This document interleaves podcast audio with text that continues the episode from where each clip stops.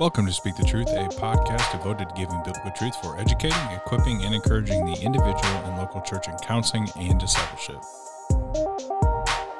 Hello, hello, hello. We are back. Biggity, biggity, biggity back. I had to do that. Really? I'm sorry. Yeah, I had Kris Kross just go through my mind really quick back in the day. Like Kris Kross make you jump? Jump, oh jump, my gosh, yeah. that's showing So- your age. yeah, totally it. showed my age. That was the first cassette tape I bought. I was in fifth grade. Was Wow. Yeah, man, I completely just went back into time for a moment. Okay, How wait, are you, Shauna? wait. Did you start? Did you did you wear your clothes backwards though? I tried it. Are you serious? Union Bays. What? That was the brand. Jabot was like the brand. That wasn't for until like middle school. really. Jeremy, are you with us on this A or little no? bit, sort of. You never, you ever, I know what you're talking about, but the clothing, no. You know, the like the tag like on the the crotch of the pants. Okay. yeah.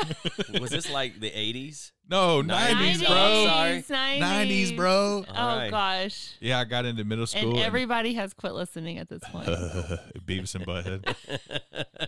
Oh, yeah. I remember that. We Mike are a Judge and- Christian. We are a biblical podcast. Hey, so we're talking. That's what Kris Kross. happens when you reminisce. You jump in that Oh, portal of gosh. reminiscing, and Yep. man, you're just like thoughts galore. Anyway, Yeah. how are you, Shauna? Good. I listened to our podcast like a couple of podcasts ago, and I um I was literally in my car and I was listening to it. And I'm like, man, Shauna, you talk so fast. I mean, I was. Slow it down. I need to slow it down. I want to apologize to all the listeners out there because I can't imagine them listening to me how they're keeping up, and it totally brought truth to. Remember that pastor, um, Pastor Pastor Nathan Tucker. Shout out to you, where he's like uh, after a meeting I had with him one time, he goes, Shauna. You're awesome, but one of the things it's like talking to you is like trying to drink out out of a fire hose. it's so true. It's it's like I I was like, okay, I think that's a compliment, but no. And then as I was listening to myself on the podcast, it his his voice totally came back. And so, listeners, I love you. I'm sorry. I'm going to try to slow it down so I can articulate my thoughts. And uh, I'm representing the females on here, so I gotta I gotta You're slow it down. so yeah, so thank y'all for being so patient with me. But I had to take a minute to to to tell my listeners that. So. Yeah, it was about a minute and a half, according to the counter over here. What? Just to explain that? I that? kid, I kid. Oh huh? gosh. Gotta Anyway. talk faster. Yeah. I'm wondering if they're like hitting something to make it like slow down because you can do that, Yeah, right? you Yeah. can. So, Half yeah. speed. Yeah. I've done that before. yeah, but there's fruit in talking slow. You get to articulate your thoughts, think it through as you deliver it. I remember when you did your first, when you preached for the first time and you had your pauses in the preaching. I was like, yes, I need to do that more. Did we ever talk about that on the podcast?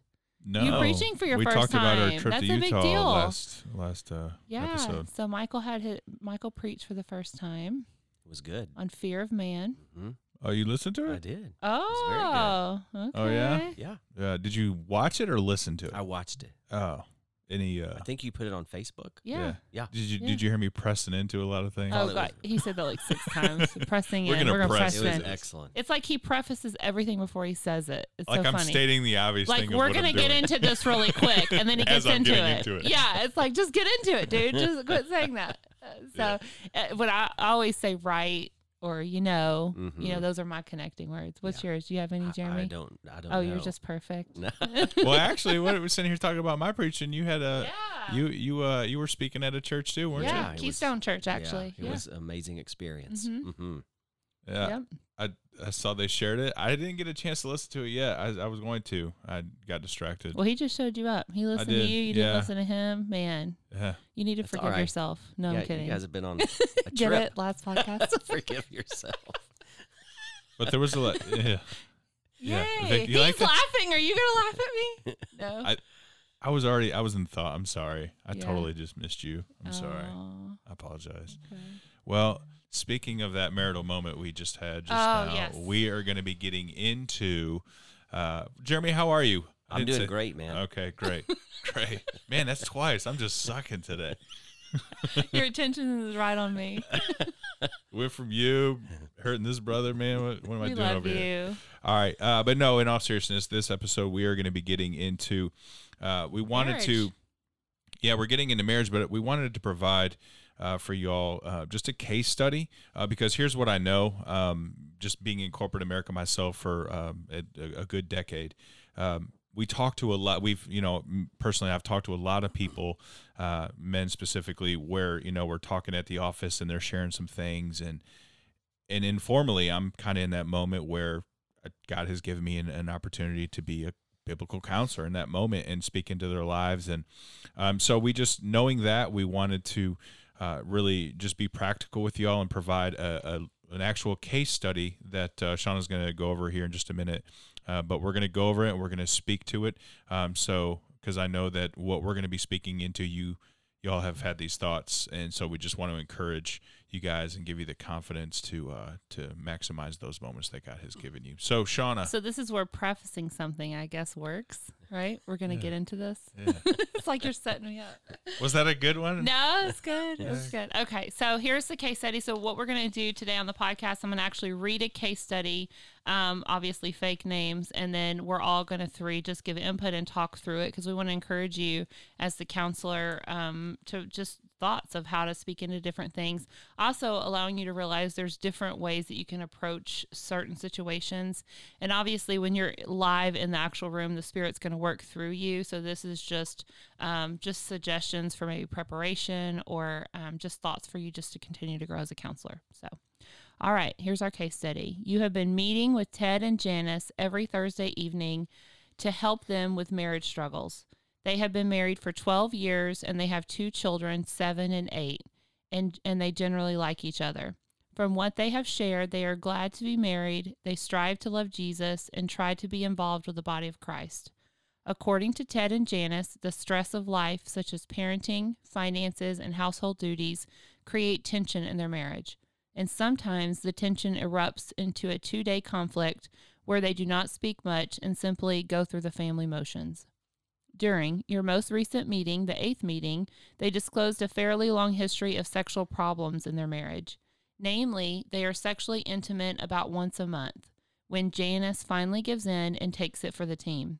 The time between sexual encounters is marked by Ted's frequent requests for sex, Janice Janice's equally frequent rebuffs and Ted's fantasizing about other women while masturbating several times a week. Apparently, the sequence they described began approximately 8 years ago, following the birth of their first child. And at the same time, both agree that their sex life has never been very good. And once Janice learned of Ted's masturbation 2 years ago, their level of sexual intimacy ceased completely for 6 months. According to Janice, she was too hurt and disgusted to even think about being close to him. And during those months, according to Ted, he withdrew even more from Janice, being hurt and angered by her coldness and lack of forgiveness. All right, so here's the case study of Ted and Janice. And our first question here is what do you think the root of their sexual problems are? Jeremy, you want to start out? Sure. um, you know, I think something that um, I would definitely want to explore as it relates to that question what is the root of their sexual problems? Um, certainly, it, we're going to aim at the heart, uh, but I would want to explore with both of them beliefs about sex uh, because what they may, you know, the way they've been raised, some people are raised that sex is a dirty thing. There's a rigidity um, to it. It's a shameful thing. It's something you know that that a parent may have during childhood or, or teenage years said something very derogatory to the individual that, that kind of set the tone for their mindset of what is sex.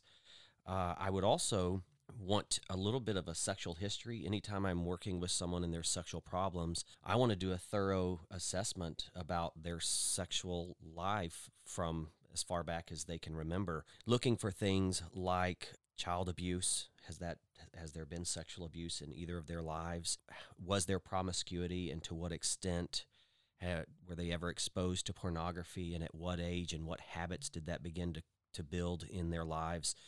Uh, so things of that nature, you know, wanting. I even ask, you know, have you ever wrestled with homosexuality? Have you ever engaged in that kind of thing? Uh, has there been a time when you've gone to strip bars and prost? I, mean, I just want to be very thorough Mhm. to get a Mhm. good understanding Yeah, the Uh, extent of it. what this per- what each of them Yeah. are bringing to the table. Um, and then another a third area that I would want to explore is just what are what are the desires that ultimately do rule them in their marriage? What do they long for? What do they want? And what are their desires and longings in the in the context of the sexual relationship? Yeah, that's good. Michael, what about you?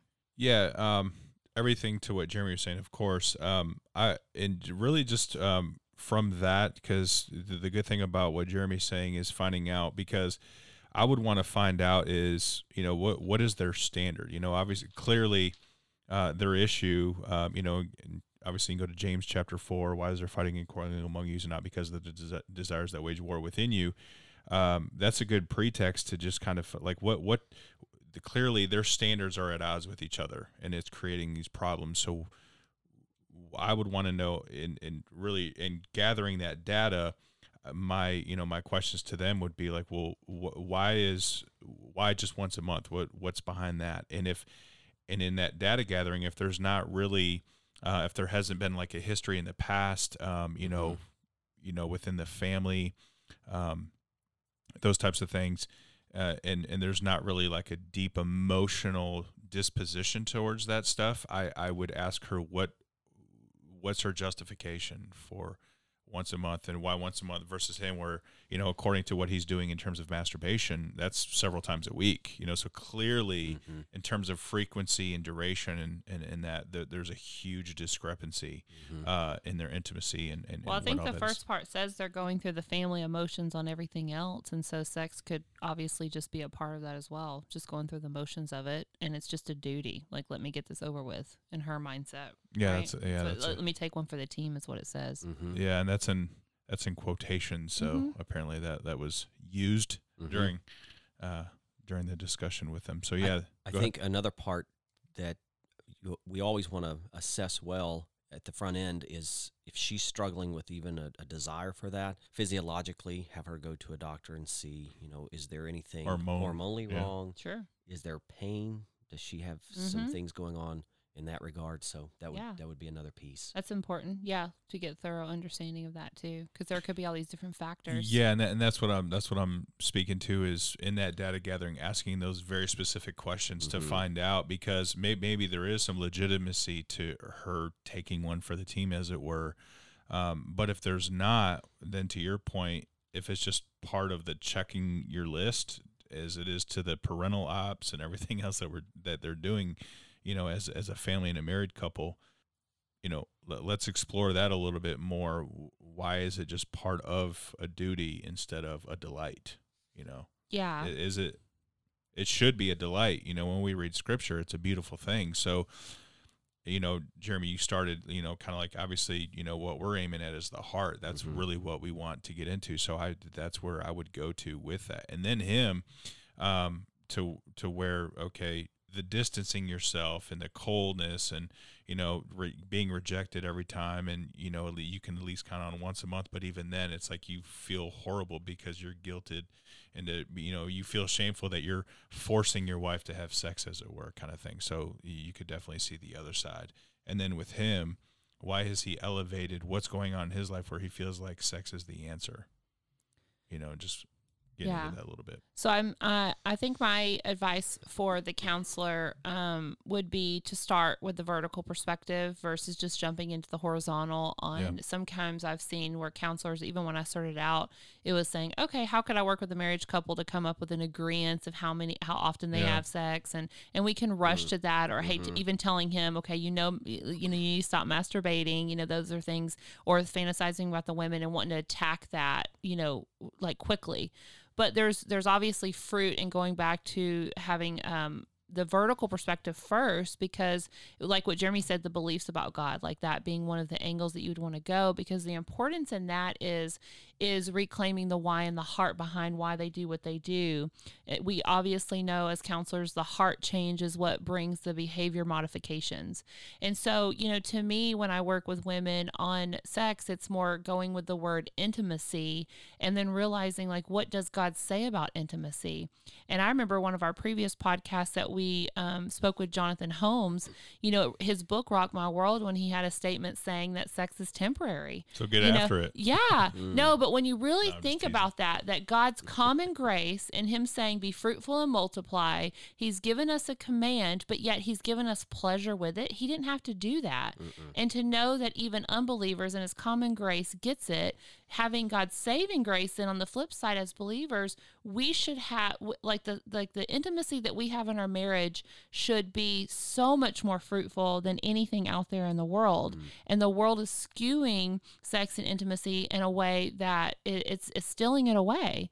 And we sh- we I want to I want to reclaim this back in the church, right? So it's like okay, so here you know, I'm trying to slow down, right?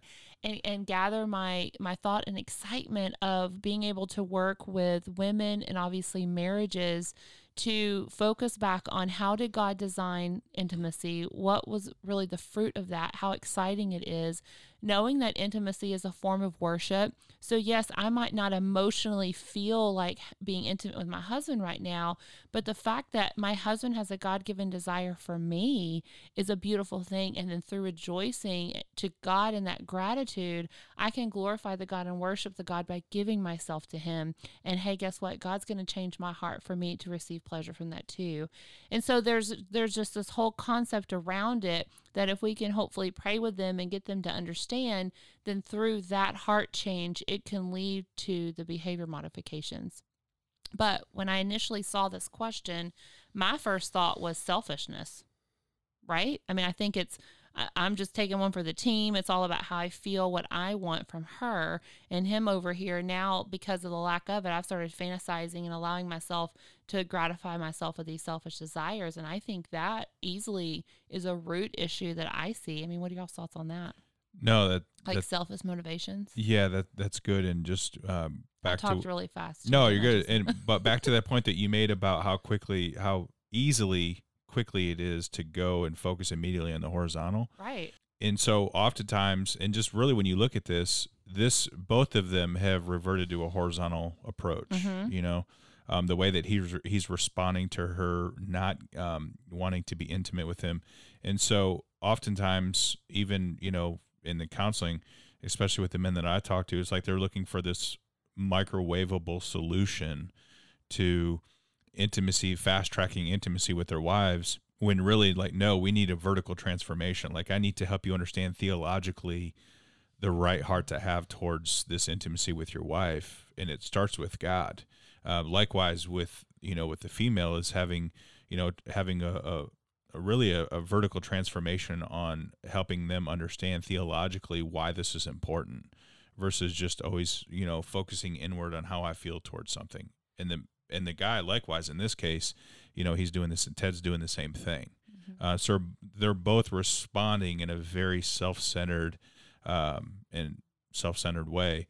Um, and they're reverting back to the horizontal instead of looking to god which i would always now that you know we've established in this case study for example even that they they're they're glad to be married. So by their own admission they're saying they're glad to be married. They strive to love, love jesus, Jesus, and yeah. try to be involved with the body of christ. So you can't divorce pun intended you can't divorce your marriage from what they're called to and what they're striving in. Like okay secular sacred i'm going to go do the, my church thing over here but i'm not going to demonstrate the life of christ in me through my marriage by sub, um, submitting each other to each other Yeah, and know? and we have to remember that we have the Holy Spirit in us. So when we have these challenges or struggles in our marriage, that we can tap into obviously the power of the Lord to let us fulfill those duties that He's given us. duties You know, sorry really, that was so immature. Nacho Libre, sorry, these duties. I got all these duties.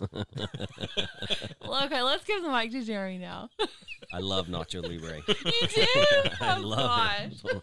One of my Maybe you should favorites. give these duties to some other guy. We are s- Dead guy in duties. a serious conversation right now. I love it. Uh, so I'd like to unpack a little bit uh, uh, in complete agreement with the selfishness. Um, but before I do that, you know, this whole thing of they they say they love Jesus, and I would want to try to connect with them that engaging sexually is also loving Jesus. Oh yes, Yep. yeah. um, because good. that seems like that's an anchor of motivation for them that might could help them do some hard work. But let's say on the selfishness side, what that might practically look like in a situation like this, it sounds like um, the wife is very distant and uh, doesn't want to be close to her husband, and, and so that's where the desires come into play. So she may desire things like to be nurtured, she might desire affirmation, she might desire to be valued by her husband, and because of all of the things in their world that she points to that that's creating the struggle, uh, he's not doing those things. Right. And so I would want her to know wanting nurturance and affirmation and value from your husband's beautiful, and hopefully we can create that um, that dynamic for you guys. But the first place we have to do, we have to take the counsel of Christ, which is take the plank out of your own eye first. So I want her to look inwardly to, to see what the problem is first inwardly. Um, and there is a possibility, according to the scriptures, James four you mentioned a minute ago, where you can you can allow those desires to elevate to the point of coveting, and it's all through the biblical counseling literature that coveting and that kind of thing is in the realm of idolatry, which is worship. So I would want to do a lot of work on uh, having her assess her own heart. What are some very beautiful things that you want in this marriage? It's not happening and now you've allowed that to become your treasure in this marriage and when that the when nurturance and affirmation are your treasure um, if that's your ultimate desire according to ephesians 4 22 and 20 through 24 that will produce corruption in your life. So for him you know he may want connection and he may want to just experience the the joy and pleasure of, of being with his wife. Those are excellent things that we want to try to nurture in the counseling process but he first has to realize you are committing spiritual adultery against God, according to James 4, mm-hmm. if you allow yourself to sin because you're not getting those things in your marriage. So, the first place you have to work, brother, is your own heart. Mm-hmm. And that's that's even a good counseling tip and approach to um, separate them. Uh, You know, you have them looking, assessing, going to the Lord individually, Mhm. the log on their own eye. Yes. So remember that as a counselor, that it's not always trying to fix the horizontal 1st Mhm. but how can you encourage them both individually to go vertical for the Lord and then bringing them together horizontally? So that's going to wrap up today's podcast. Um, but we are going to do um, a follow up one um, for uh, our next podcast. We'll, we'll continue in this case study and let's ask ourselves more questions and continue to grow as counselors. So thanks for joining us. Yeah, that's good. Until then, speak the truth.